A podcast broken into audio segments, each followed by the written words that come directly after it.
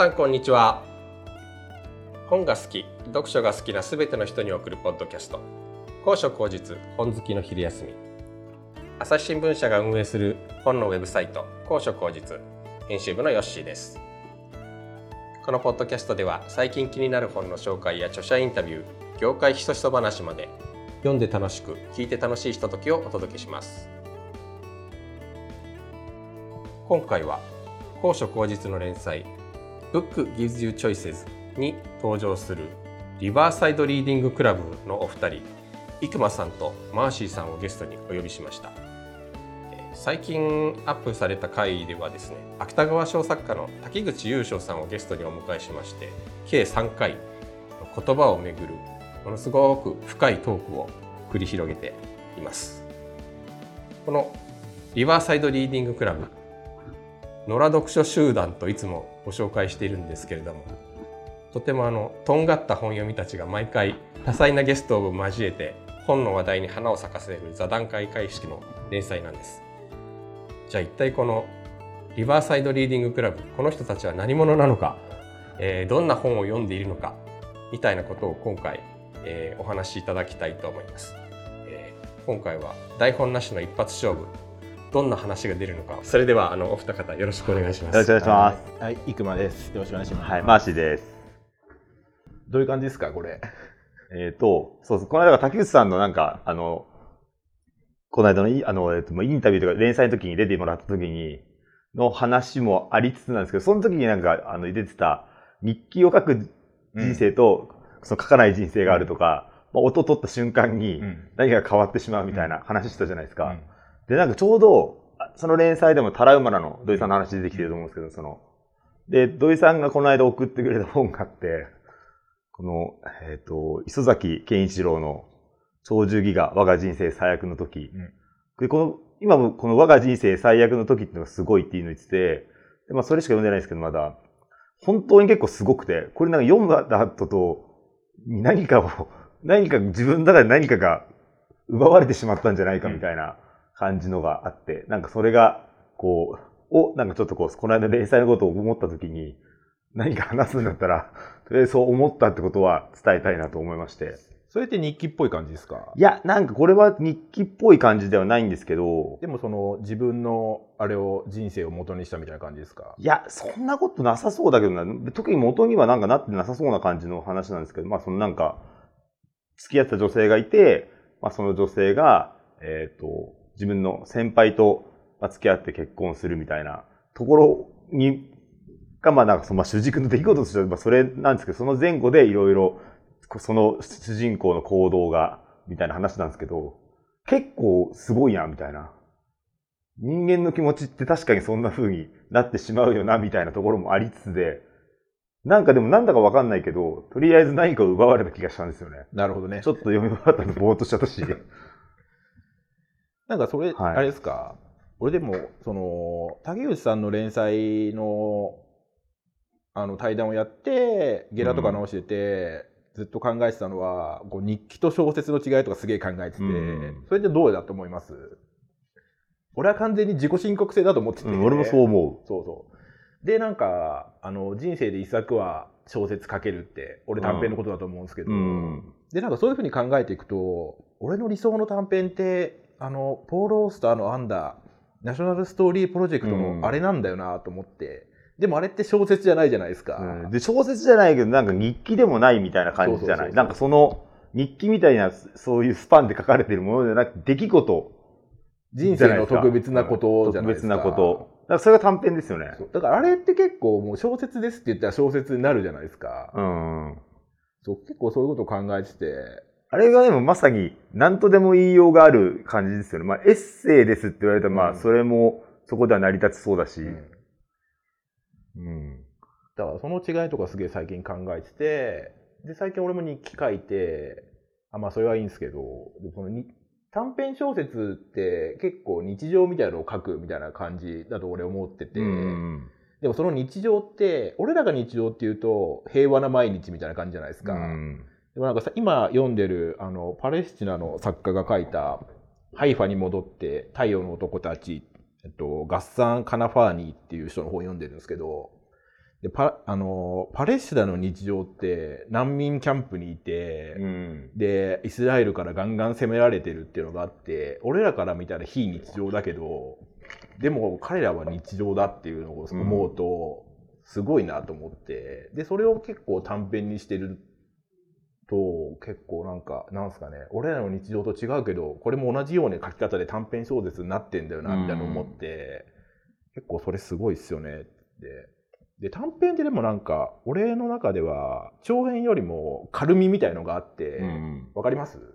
わかる。でもなんか軽みもあるけど、前にも多分何回で話したと思うけど、重さもあるっていうか、うんなんていうかこ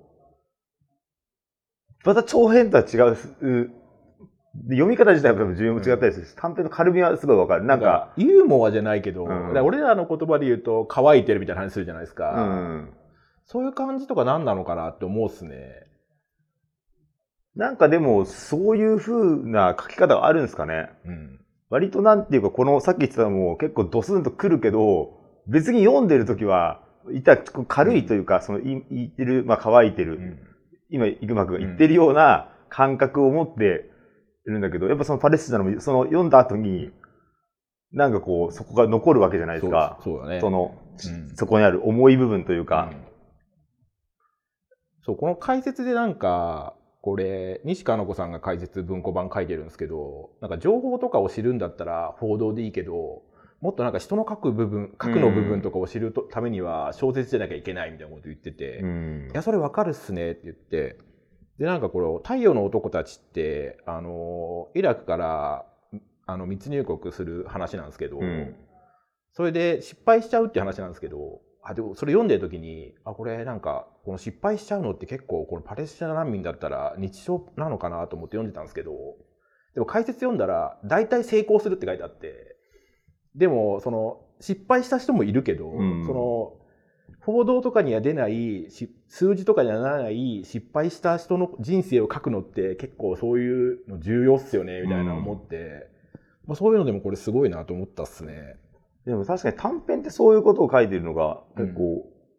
多いとか、まあ自分たちが読んでるのは結構だったり。なんか2自分たちが。タイプあると思ってて、アイデア一発あるやつと、うん。自分の人生を切り取ったタイプがあって、SF とかはアイデアであって、そのアイデアがある特別な状況で人間がどうなるかみたいなやつ。うん。で、もう一個は日記の延長みたいな短編は自分の人生で重要だと思ったことを切り取るみたいなやつで、でもその重要な部分って他人からしたら重要じゃないかもしれないから、うんそうだね。何も起こらない風に見えるみたいなことがあって、うんで俺どっちも好きだけどでも最近読んでるのはその日記の延長みたいなやつ、うん。で日記も結構最近ジンとかが出るのも読んでてそれも結構俺は小説として読んでるですねでも竹口さんのあの「アイオワ日記」やがてなんだっけ？やがて忘れる記憶の中で。記憶と途中 やがて忘れる過程の途中。うん、あれも結構なんか一個ずつの日あれ結構毎日なんかうん区切られて書いてないから、結構一遍一遍小説みたいなの俺は読んでて、うん。結構すごいなと思ったっすけどね、ですね。アイオワ日記俺もすごい好き。あれ俺はあのー取材の前に読んでなくてでも取材の後に読んだら あのーすげえいろいろそこで話してることとかも分かったからあれはあの記事読んだ後に読むのおすすめですね、うん、おすすめだと思う。まあ竹内さんの全部おすすめですね、うん。アイオワ日記またすぐ読み直したいなうんと思ったけど、俺もまた例のごとく、あの、友達にすでにあげてしまっているので、またちょっとこう、見つけたら買おうかなと思ってますね。そうだね、でもあの長い一日もそうですからね、もともとノンフィクションというか、うんエッセイとか日記みたいな感じで始まって、フィクションに行くみたいな感じ、もうそのファジーさみたいなところが、今、短編読むの面白いかなと俺は思ってるんですね。すみません、なんか今日はあの、お二人になんかだいぶたくさん本を持ってきていただいて、えーこう、なんかいろいろ紹介していただけるのかなと思いながら、まあ、あの、どうぞお二人の話の流れで。これでもあれなんですね。あの、こう、はやるにあたって、何かを準備しようみたいな。なんか最近ちょっと自分も本とかを手元にこう今置いてるやつと、まあそのトランクルームに置いてるやつを分けたりもしてたんで、見えるところにあったのが結構こう短編とか、今このために読み直そうと思ったやつだったり、読み途中だったなみたいなやつだったんですけど、っていうのを持ってこうと思ってますっていうのを、あの、メールで伝えて、それによって、あの、生馬くんも持ってきてくれたっていう流れなんですけど、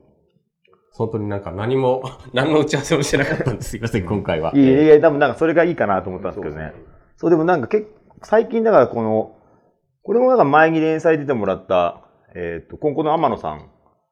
が、えっ、と、教えてくれた本で、これってほその中で紹介してる？してない？ちょっとだけしてるかな。あの時多分すげえいっぱい出してるから。そうだよね。あの、オバマ大統領のおすすめの本は、俺はなんかそこにあんま惹かれなかったけど、オバマ元大統領の褒めてる本は結構面白いっていうか、その話はしたっすね。うん、っていうのを言ってて。でもだからこれとかはだからなんていうかちょっと振り返ってる話が結構多いと思うんですよね。うんあの、でもなんかこの自分が思う短編の重さみたいなやつって、あの、なんていうかこう、読んだ後になんかこう、ちょっとこう、ため息じゃないけど、うんこう息が漏れて息、出るっすね。もうなんかこう、うんその、なんか一旦その短編が終わったことによって、そのなんかこう本の読んでる空間から少し、まあ、まあ、少し抜けるわけじゃないですか。その時に、なんかこう、たいまあちょっと深呼吸じゃない、息でもため息でもないんだけど、息が出て、で、そこからしばらくずっとそのことについて考えてしまうみたいな。だから、なんていうかこう、すごい短いんだけど、なんかこう大切に読んでいくみたいな。っていうことによって、すべての短編を読んだのか読み切ってないのかわからないままに 置かれているわけなんですけど。あえっ、と、ちなみにその本という、この本っていうのは、はいえーローレン・グロフの丸一級のどこかの曲がり角で、この本自体は連載には登場してなかった気が登場してなかったんですかね。これはでもその、あの、コンコ堂に行った時に、なんかこう、すごく良かったっていう話で、で、その場で俺買ってる？あ、違う一。緒に行ってないんだよ、その時、多分。その話を、なんかしてて、え、うそこで買ったのかな？まあでもとにかくでも、コンコ堂の天野さんに教えてもらって、とにかくこれがすごかったよって言われて、あ、でもこれコンコドじゃないっすね。値段。あ、でもコンコドっすねあ、。コンコ堂だ。コンコドのコンコ堂でした日付がしてあるんでコンコ。堂の付けでした。そうそうそうそでも短編小説って1時間とか2時間ぐらいで読めるじゃないですか。う。うん。で、俺読み終わったら、その読んだと同じぐらいの時間はその小説について考えたいみたいなのがあるっすね。わかる。で、少し映画見てる感覚ともちょっと自分の中に似てるかもしれなそそう。いうですね。なんか俺もそれ昨日考えてて、なんか多分ヒッチコックが言ってたんですけど、うん。映画1本分の情報って短編1本分らしいんですよ。うん。長編じゃ長すぎるみたいな。そうだよね。だって短編のだって話がそうそうそう。映画になってるものって結構、それこそ、そうそう今あの、ここに置いてあるそうなんか、あのミステリーマガジンに入って俺らがすげえ好きなデニス・レヘインのドロップ、ザ・ドロップって小説があるんですけど、あれってもともと短編小説でアニマルレスキューってやつで、で、このミステリーマガジンの2012年の1月号に載ってるんですけど、それが。で、これ、それで、そこでしか読めなくて、探して買ってみんなに読んでっていう感じで、まあやったんですけど、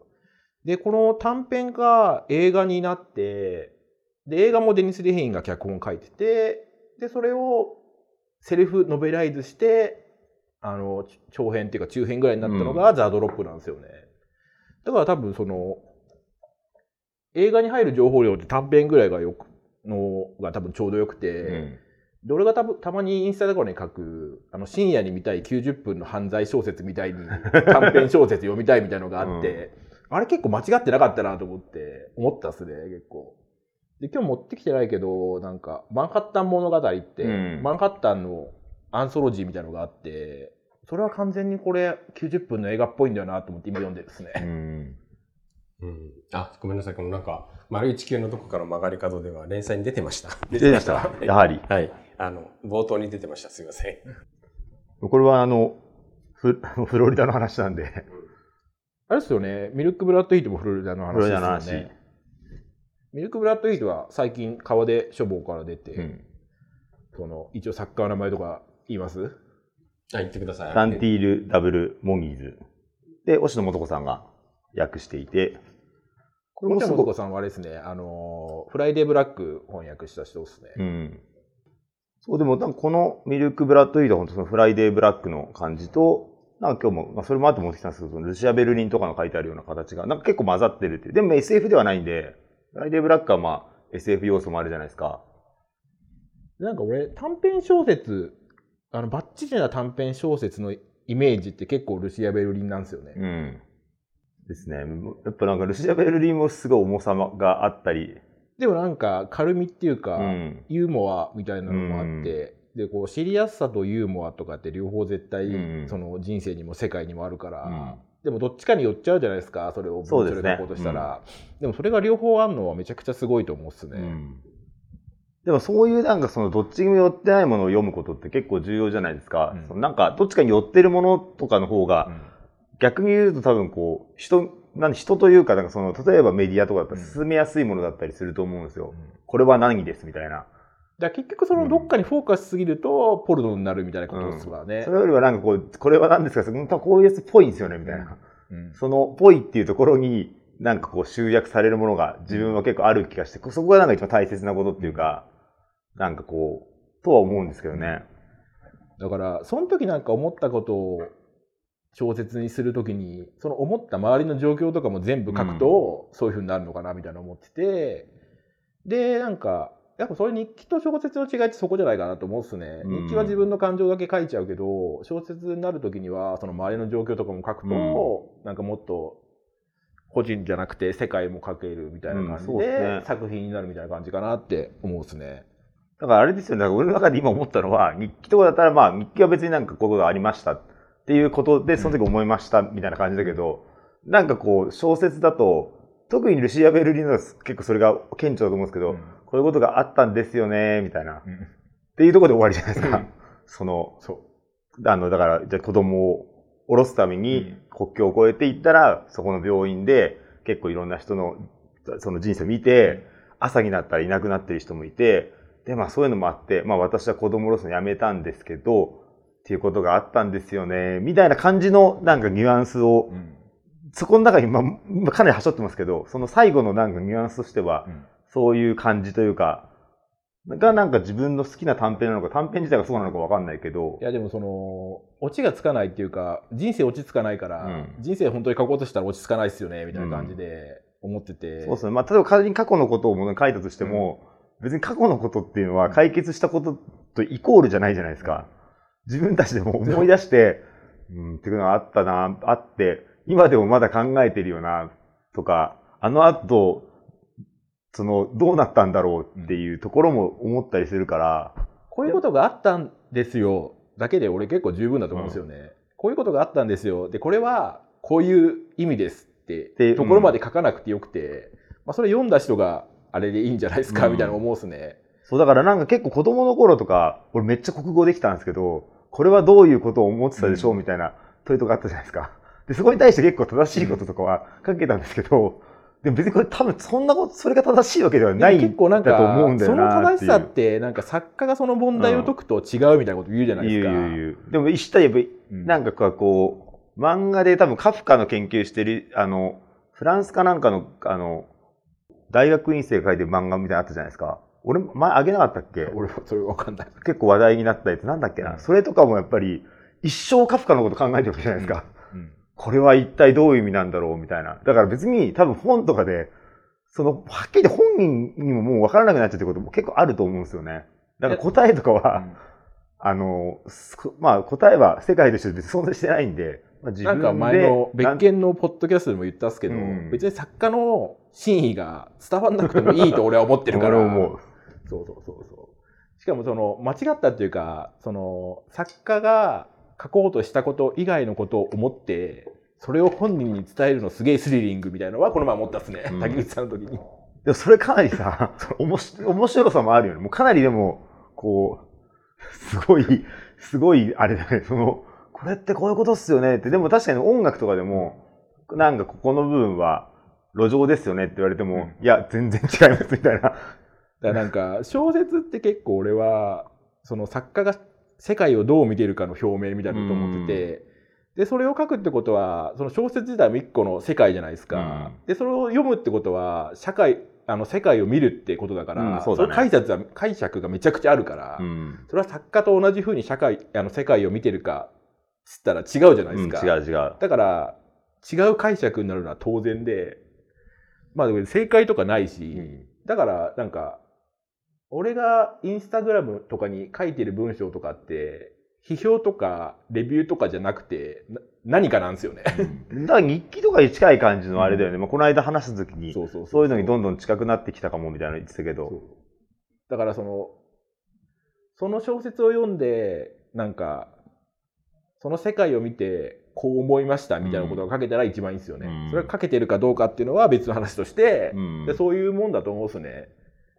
さっき言ってたその深夜の90分のミステリーとかじゃと短編が似てるじゃないけど、やっぱ夜寝る前とかに、俺もやっぱこう短編を読むのすごい好きだし、そうした時にやっぱなんか、その、だ世界を、別の世界をうん、別の、まあ別の世界、このず世界の中のどこかにある別の世界を、まあ、見れてるわけじゃないですか。なんかそれによってこう自分の感覚とかがまた、こう、なんか少しこう、まあ変わったりするかなっていうのは思うな。まあでもそれがあれですね、ブックス、ギブユーチョイスイズってそういうことってことですよね。そう選択肢が増えるって話ですね。だからて作家が提示しようとした以外の選択肢も全然読み取れるってことですよね。だからうん、そうだね、うん。そこに何かまあ、そうだよね。読んでて、多分まあ感想とかもだって別にそれぞれ違うわけじゃないですか。そうそうそうそうなんかそれがすごく面白いし、読んでる時の状況とかにも超よるじゃないですか、うんよるよる落ち込んで読むのか、ぶち上がっている時に読むのかでも全然違うしそうだねそうそうそうそだから結構あれだよね、そのだから、アイオワ日記とかに関しては、多分こう、俺は滝口さんと話す前に読んでうて、あそれはですね。この部分を、なんか本人とちょっと話してみたいって思ったのがあったりするじゃないですか。うん。でそれを話した上で、いくまく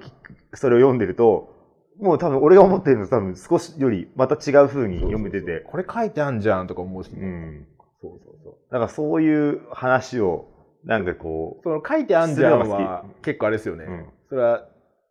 あの違うことを考えてても上がるし書いてあんじゃんみたいにいや俺の考えてたことは作者と同じだったっていうのも逆に上がるみたいなのはあるんですけどね、まあ言ってみたらこの間なんて滝口さんが書いたことを忘れたことがそうだあったっすもんね。その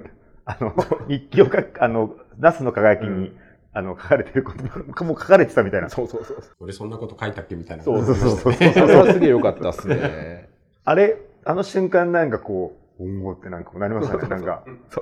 だから俺はすげえあれ重要だと思って読んだけど、うん。あでも滝口さんもそのこと考えてたって言ったけどまあそれ、えーそのそこを考えるまでの間はそれは重要じゃなかったってことじゃないですか、うんそうですね。そういうの面白いですよね、でもあれもなんかあの時のもさ、東長崎でうん。やったけど、なんかすごい高架線を自分が、くまくんが読んだのを自分にプレゼントしてくれて読んで、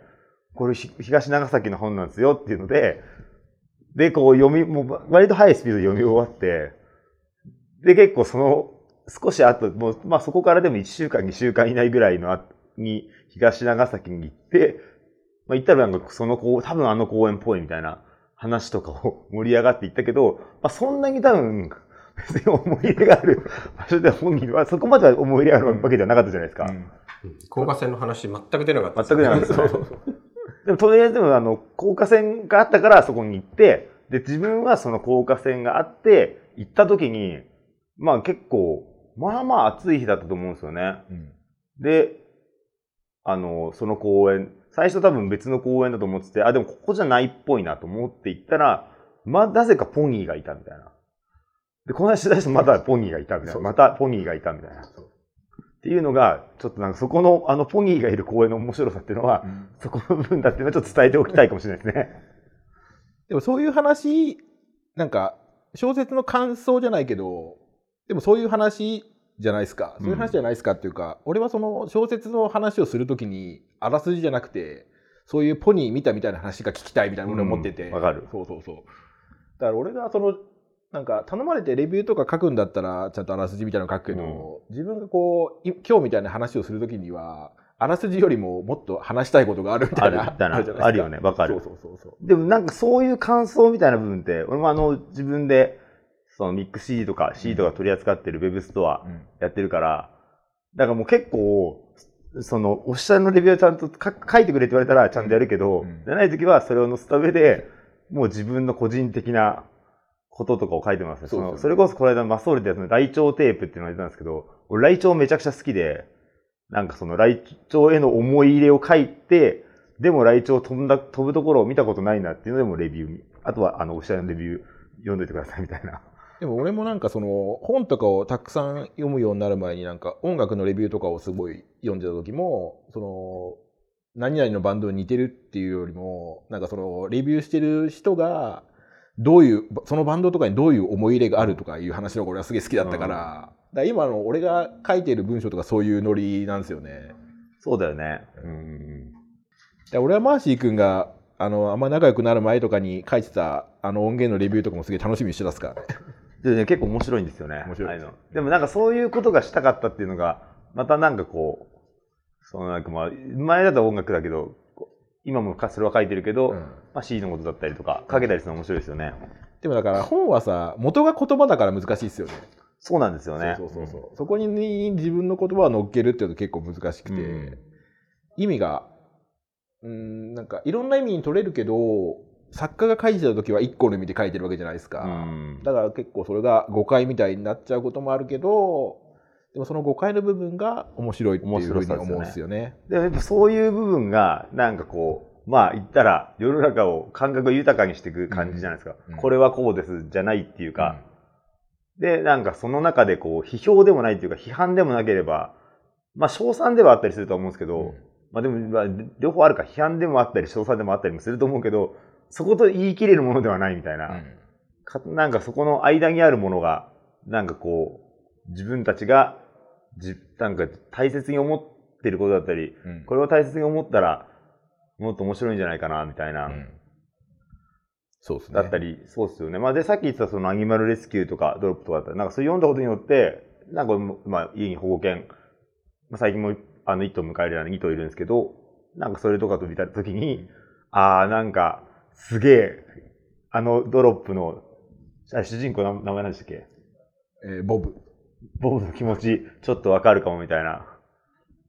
俺はもうなんかこう、マーシー君があの犬と暮らし始めたのは、こうもう小説になる話だと思って、あの、ちょっとあれしてるんですね。俺が今一番読みたいあの犬の話みたいな。そうそうそうそう。で、俺昨日あれで言うと、あの、ショーンタンの犬、あの、自分の家の、あの、オレオと、もう一人ロキって言うんですけど、に読み聞かせてたよ。あれ、読むとこそんななくないですか？だから短いから、夜読み聞かせながら、こう、パラパラ、こう、本を犬に見せながら、あの、おちょっとだけ音読したりして、それ、あれじゃないですか？書き残しておいた方がいい話じゃないですか。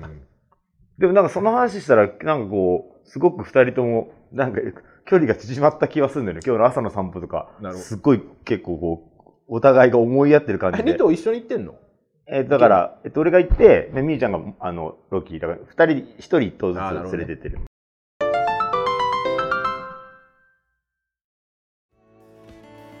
いかがでしたでしょうか？